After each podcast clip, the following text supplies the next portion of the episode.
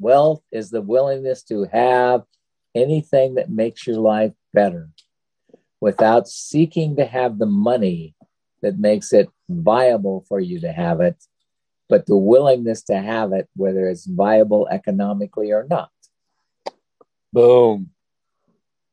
Boom. Money wow. comes to the party of joy. And I would also add that wealth is like a state of being. Yes, I agree. Hmm. It's being, it's not doing, and it's not what you have in the bank.